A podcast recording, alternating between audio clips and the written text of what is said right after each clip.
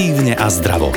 Moderné slovenské potraviny kraj v spolupráci s kondičným trénerom a triatlonistom Michalom Uličným vám prinášajú seriál, ktorého cieľom je podpora aktívneho životného štýlu. Beh je pohodlný a efektívny spôsob, ako dopriať telu pohyb i endorfíny, a to aj v čase, keď sú fitness centrá zatvorené.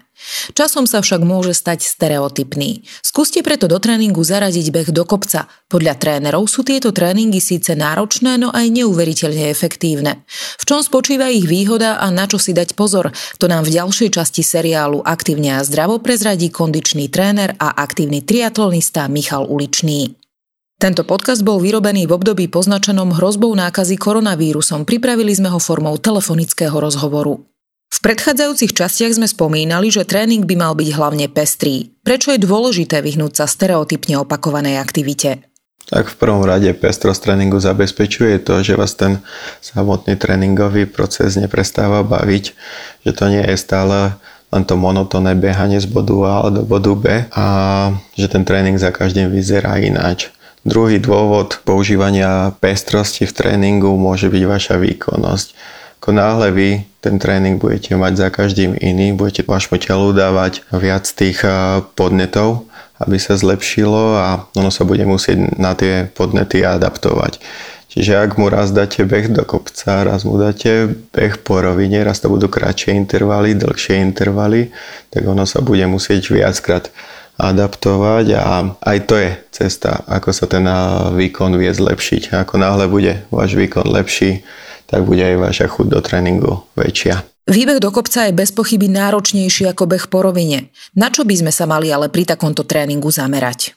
Trénovanie výbehov do kopcov má vlastne také, ja by som to nazval 4 výhody. Prvá výhoda je, že viete sa tam zamerať na rýchlosť. Keďže ten kopec sa nebeží dlho, beží sa skôr krátko a rýchlo, tak viete sa tam zamerať na tú rýchlosť.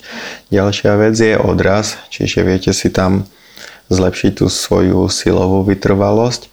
Ten odraz by mal byť trošku pružný, takže viete sa zamerať aj na tú pružnosť toho odrazu a hlavne v kopcoch sa viete hrať aj s dĺžkou kroku.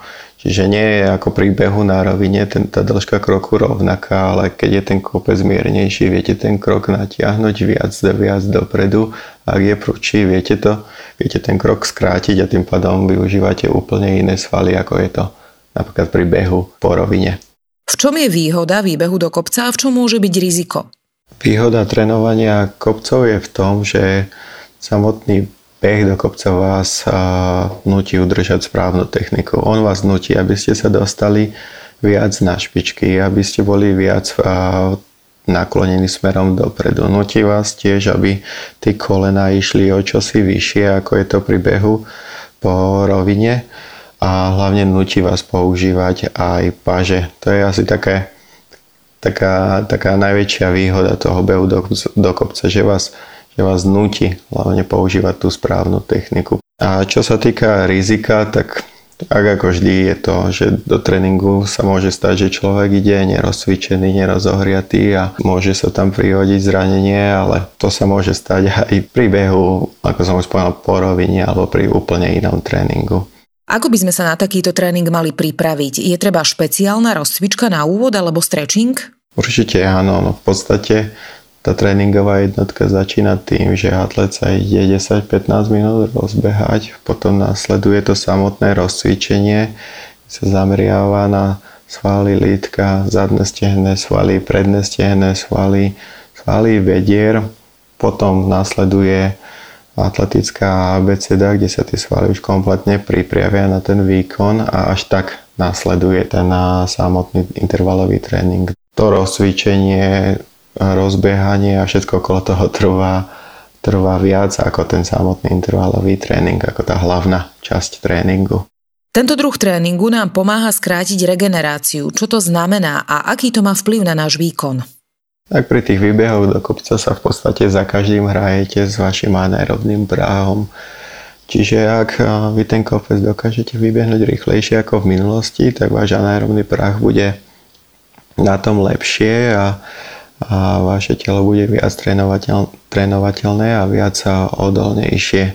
To znamená, že čas po ča, regeneračný čas po vašom tréningu bude o čosi menší, ako to bolo v minulosti. A tvoj taký prípad je, že častokrát sa kopce vyskytuje na tých samotných pretekoch a vy, ak ten kopec vybehnete, tak sa nemusíte dostávať do veľkého kyslíkového dlhu a viete potom kopci hneď aj pokračovať v rýchlejšom tempe ako súper. Ako sme spomenuli, pri tomto type tréningu zapájame najmä kolená. Netrpia však paradoxne viac ako pri normálnom behu? Pri tom samotnom výbehu smerom hore kolena trpia určite menej ako na rovine. Na rovine sa častokrát stáva to, že ten človek beha cez pety a tým pádom si všetko brzdí kolenom a bedrovým klbom, ale pri tom eh, behu smerom hore vlastne kopec nutí byť na špičkách, to ťažisko máte lepšie postavené a tým pádom je to aj šetrnejšie pre kolena. Ako je to ale pri behu smerom dole? Veď už pri obyčajnej chôdzi z kopca cítime, že sú kolená zaťažené, ako keby nimi brzdíme. Ako teda bežať smerom nadol, aby sme si neublížili? Praxi to vyzerá, že to nie je v podstate beh smerom dole, ale je to len pomaličký pokus, krátke kroky. Ak je to skúsenejší atlet, tak vie bežať priamo, respektíve klusať priamo, priamo dole. Ak je to nejaký začiatočník, tak veľakrát robíme tak, že ak je tam možnosť, tak po tej ceste behajú z pravej strany na ľavú, že nebeží priamo dole, ale tzv. ciky alebo už keď tie kolena sú fakt, že trošku slabšie, tak určite dole môže sa ísť aj chôdzou alebo chôdzou smerom vzad. Tam pri tom tréningu je dôležitý skôr ten výbeh smerom hore, ako ten zbeh smerom dole. Ako by potom mala vyzerať kompenzácia v čase, keď nebeháme a na čo by sme sa mali zamerať v rámci kompenzačných cvičení? Pre toho začínajúceho atleta ja by som odporúčal, že skôr sa zamerať na ten stretching, aj keď nebeháme, tak v podstate vieme sa venovať tým zádnym stehným svalom, bedrovým svalom, ktoré, ktoré náš krok potom pri tom behu vedia urobiť dlhším, efektívnejším.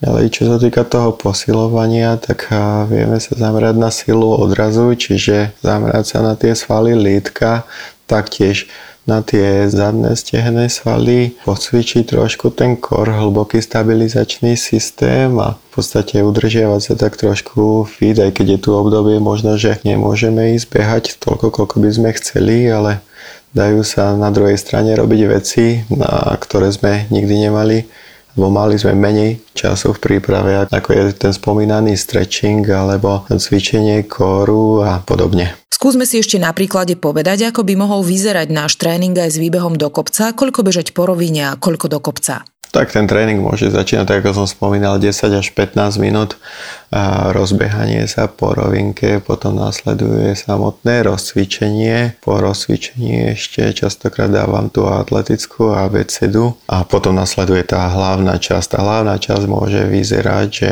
skúsite si vybehnúť 4 x 30 sekúnd na max do mierneho kopca pauza je iba chôdza alebo pomaličký beh smerom dole. Ak budete mať tie 4 výbehy, tak bude nasledovať 3-minútová pauza, za ňou budú nasledovať ešte ďalšie 3 série.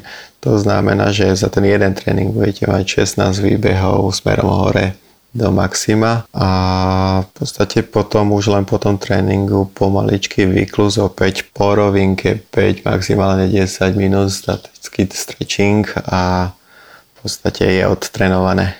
V seriáli Aktívne a zdravo máme pre vás pripravené aj ďalšie informácie, tak si nás vypočujte aj na budúce. Tento podcast vám priniesol kraj. Moderné slovenské potraviny.